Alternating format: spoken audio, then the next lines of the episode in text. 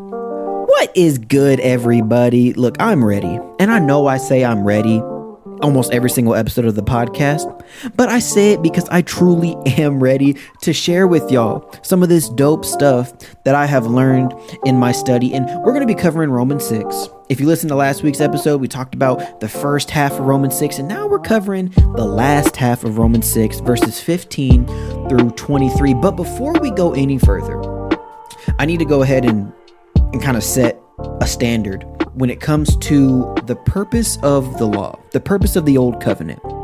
What was the purpose of God giving Moses and the Israelites when they were wandering in the wilderness? What was the purpose of the Mount Sinai covenant or the law? What's the purpose of it? And I think it's important for us to understand this, not just for Romans, because Romans, Paul talks about the law a ton because he's talking to a group of Gentiles and Jews, and he's trying to help them all understand why the law was there, what's the purpose of it, and how it applies to New Testament messianic Christian believers. And it's not just important for Romans, though. A majority of the New Testament touches on the law and a Christian's relationship to it. You have it in the book of Hebrews, that's a big one. Almost all of Paul's letters touches on this, and so we need to understand what the purpose of the law was in the first place. So why did God give the law?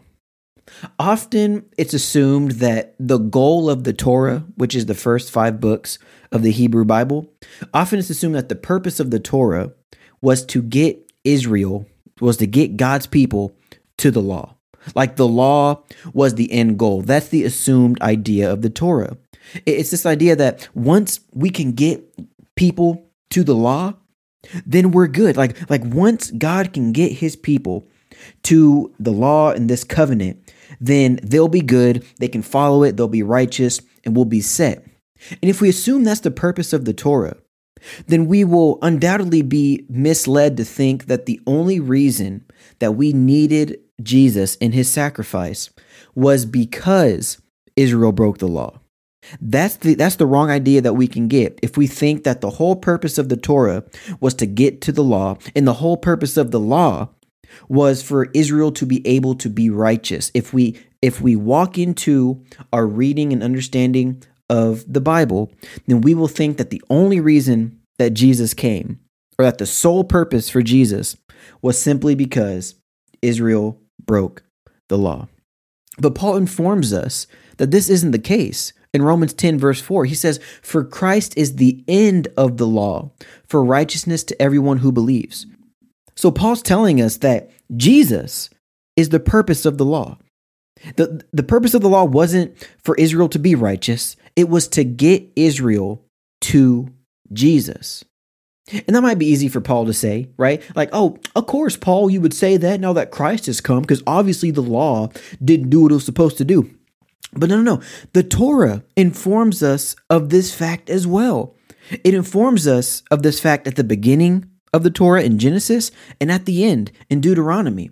And the first parallel I, I want to point out is the parallel between Adam and, and Israel. At the very beginning, in the first chapters of Genesis. I want to read through Genesis uh, 1, verses 27 through 28, so we can kind of get an idea of what's going on here. So, God created man in his own image. In the image of God, he created him. Male and female, he created them. And God blessed them. And God said to them, Be fruitful and multiply and fill the earth and subdue it, and have dominion over the fish of the sea and over the birds of the heavens and over every living thing that moves on the earth. Okay. So, in this passage, God creates man, Adam, and he does three things. First, he blesses them. Second, he commands them to be fruitful and multiply, which would be expanding their seed. And third, he tells them to subdue or conquer the land. Now, Seth Postell, in his book Reading Moses Seeing Jesus, points out some interesting parallels between Adam and Israel. He says, Look, in Genesis 2, God prepares a special land, which would be the Garden of Eden, for Adam, and he puts Adam into the land that he prepared. Adam's continued enjoyment of this garden is contingent upon the keeping of just a few commandments to be fruitful, to subdue the land, and do not eat from the tree of the knowledge of good and evil. In Genesis 3, we're introduced to the, ser- the serpent, an inhabitant of the garden who deceives Adam and Eve. Now, Adam and Eve should have subdued the serpent, as commanded in chapter 1, verse 28, but instead are themselves subdued by the serpent, disobeying God's commandment, and are subsequently exiled from the garden eastward, where their descendants eventually find themselves in Babylon. And we read about this in Genesis 11. So, where's the connection to Israel? Like, this is Adam's story, but how does this apply to Israel? Well, look, God blesses Israel and makes them fruitful. He gives them not just one commandment, but gives them 613. He brings them into the land of Canaan to subdue and conquer it. And in order to stay in the promised land, they have to keep the law, keep the commandments. And both Adam, which would be his descendants, and Israel were exiled eastward to Babylon. All of this to say that if the ultimate purpose of the opening of the Torah, which would be Genesis 1 through 11, if that purpose is to encourage and warn Israel to keep the law, it seems like it's done a pretty crappy job. I mean, let's be honest. Adam had one job, one commandment, and in the most perfect conditions known to mankind, literally walking with God, he broke that commandment. So if Adam, given all of these conditions, can't obey one law, what is Israel supposed to do with 613 laws in unideal circumstances wandering through the wilderness? So when we see the parallels of Adam and Israel being told to be fruitful, having a blessing given to them, and having commandments that they both broke, being put into a land that God prepared them, and failing to obey the commandments that God gave them and being exiled, leading to Babylon. All of these parallels the story of Adam's fall is supposed to be a prophecy that Israel would do the same thing Adam did.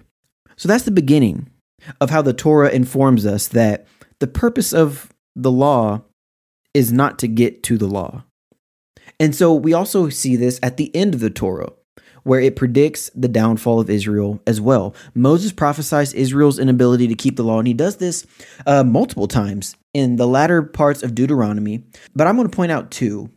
The first one is going to be in Deuteronomy 30, verse 1. Let's read this. He says, In the future, when you experience all these blessings and curses I have listed for you, and when you are living among the nations to which the Lord your God has exiled you, take to heart all these instructions. So, what's Moses saying? He, he's, he's talking to the Israelites, and Moses is prophesying that the Israelites are going to break the law and that they're going to end up being exiled. He continues on in Deuteronomy 31, verses 16 through 18. The Lord said to Moses, You are about to die and join your ancestors. After you are gone, these people will begin to worship foreign gods the gods of the land where they are going.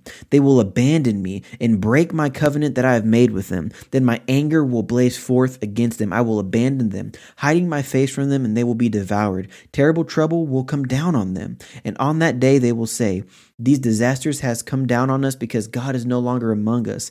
At that time I will hide my face from them on account of all the evil they commit by worshiping other gods.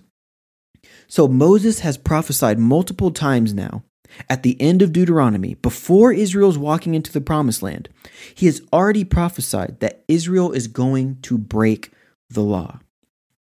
So it's obvious that from the beginning of the Torah to the end, that Israel is not expected to keep the law. The, well, let me rephrase. They're expected to. Like, they're always encouraged to keep the law. Moses says this multiple times. But Moses knows that they will not keep the law. They're expected to. Just like you might expect your child to obey your, you know, what you ask of them, but you know that inevitably they will break the law. So if the purpose of the Torah was to get Israel to the law so they can obey it and be righteous, it doesn't make sense that the beginning of the book of, of Genesis and the end of Deuteronomy are both prophesying that Israel is going to fail in regards to the law. So the purpose of the Torah is not to get Israel to the law. That's not the purpose of the law. Rather, it's to get Israel through the law, which points towards a coming Messiah.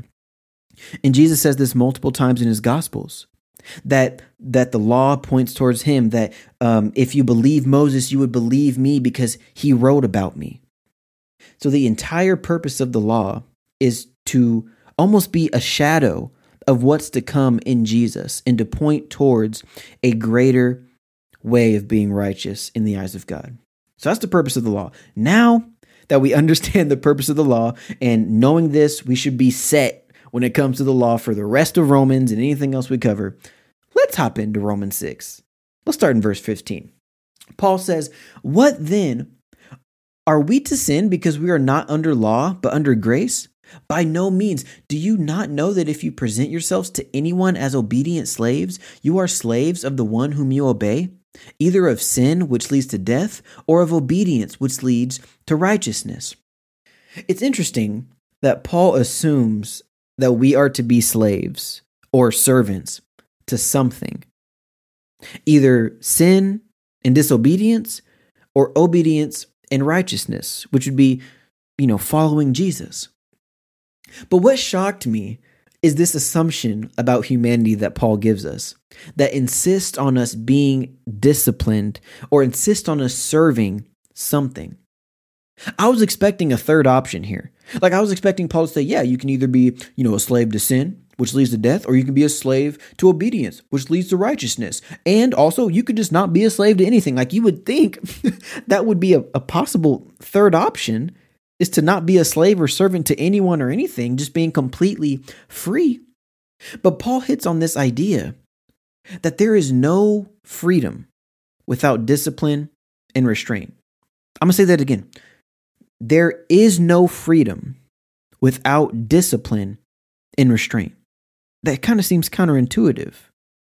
Because, see, the modern ideal says that we can be truly free from everything and everyone. We're free from rules, free from order, free from guidelines, but that does not produce true freedom. Discipline is the price of freedom. Discipline is how you obtain freedom. I was listening to a lecture from Jordan, Peterson, and he gives this example of one desire to be a pianist, right? You want to have the freedom to play the piano. That's a free choice you can make. But if you want to have the freedom of playing the piano, you can't just walk up and partake in your free desire to play because you're going to suck. you're not going to be good. You're not going to be truly free to express your your creativity and your artistic ability without some sort of discipline guiding you towards expertise in playing the piano. It requires immense work and discipline and rules and guidelines that must be followed for you to gain the skills necessary to have that true musical freedom. And once you do, once you go through that painstaking process of discipline, you can then obtain what's necessary to have full freedom on the piano. Freedom requires obedience. Once again, in the case of the piano, you have to obey musical theory. You have to obey the guide of an instructor. You have to obey the process of practice. You can't bypass these things and still obtain freedom. And Paul understands this. And he points this out that in the realm of life and death, if we want freedom in Christ, it requires discipline and obedience. You know what's interesting is that freedom, in a sense, is a sacrifice. I'm not, I'm not just talking about Christ's sacrifice because he gives us eternal life and freedom in that sense, but I'm just talking on an everyday level.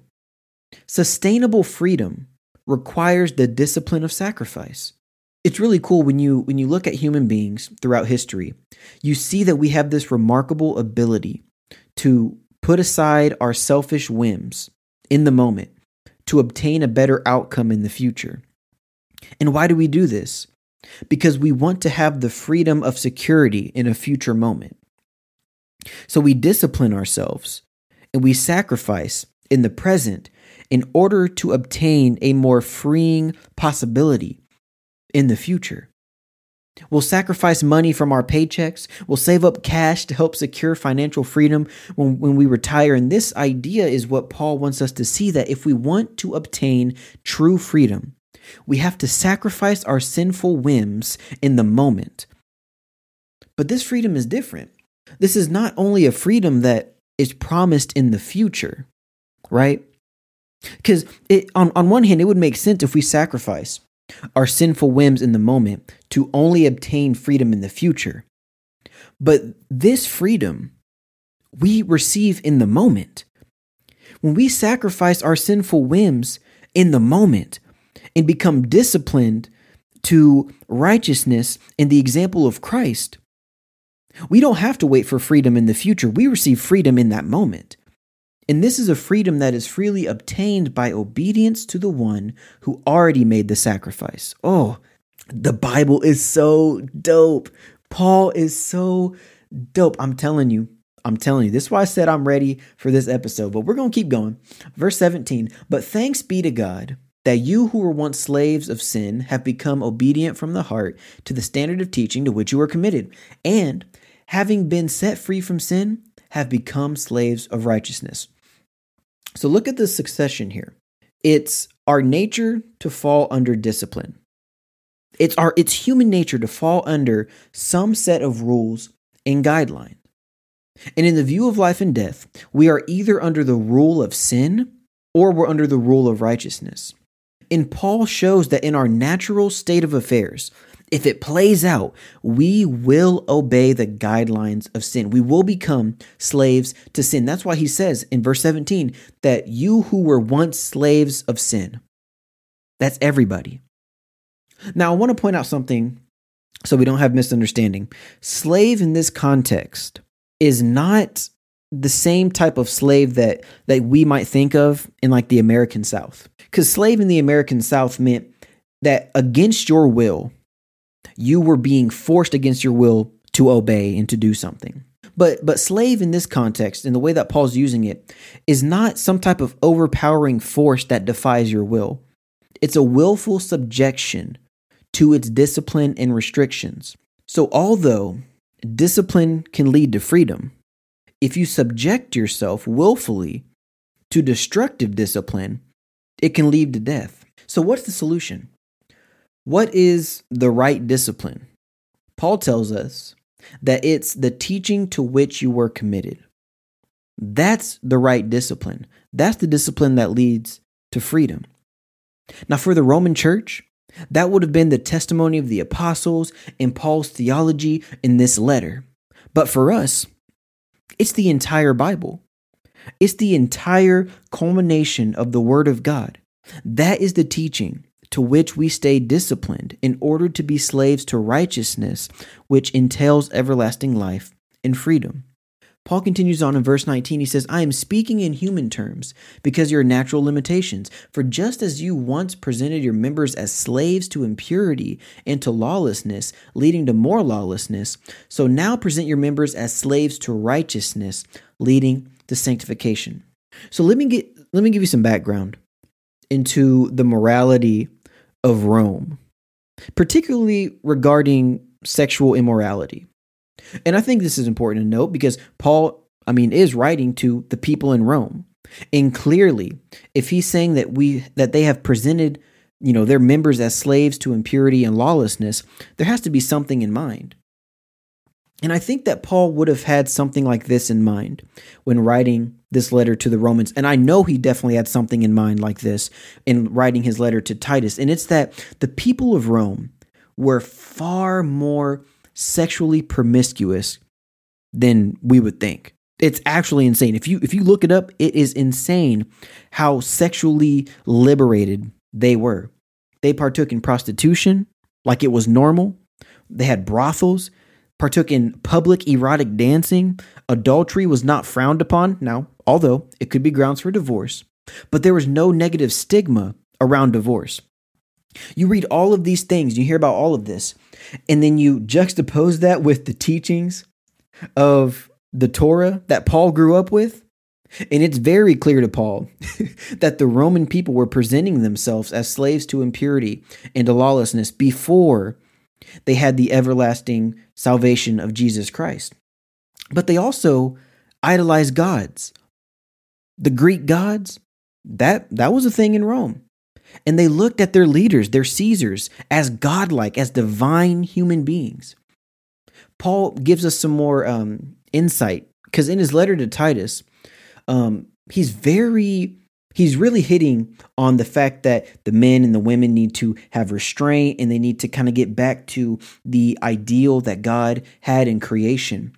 And what I pointed out in my episode on Titus, that on the letter to Titus that Paul wrote, is that the Greek gods were idolized by the Roman people. They were idolized. And so you have the Greek gods like Zeus, right? Zeus was the big boy, he was the main dude and he was believed to have loose sexual morals. There were stories where he would seduce women. He would lie and disguise himself as their husbands and as other men to get what he wanted from them. Zeus was not a good moral character. And so these are the things that the Roman culture would have been led to idolize and partake in. And Paul saying, yo, yo, yo, y'all once presented yourself to this type of stuff, but now present yourself to righteousness. And he calls them from the lawlessness to following the ethic and life of Jesus. That's really important for us to understand that context. All right, on to verse 20. For when you were slaves of sin, you were free in regards to righteousness. But what fruit were you getting at that time from the things of which you are now ashamed? For the end of those things is death. But now that you have been set free from sin and have become slaves of God, the fruit you get leads to sanctification and its end, eternal life. Now, Paul makes an important observation regarding freedom and the discipline we choose to fall under. Whatever you choose to be obedient to, you will be free from its opposition. That's interesting. This is not only a religious truth, but this has non religious truth and value as well. Look, if you're disciplined, to the vows made to your spouse. You will be free from the act of adultery. If you are disciplined to the requirements of a healthy lifestyle, you are free from the act of laziness and gluttony. If you are disciplined to the wisdom of your parents, you are free from the detrimental mistakes caused by ignorance. And Paul points out that we were free from righteousness because at one point we were disciplined by sin. We obeyed sin. But now, and this is where Paul goes in, he says, now that we obey God, we are free from sin. Now that we're disciplined by the righteousness of God, we are free from sin. And how do we see this? Well, Paul says that we see it by the fruit. The fruit, this is huge. See, look, it's one thing for Paul to say that we need to be slaves or that we need to be disciplined to God because it's good and righteous and we get eternal life. That's one thing.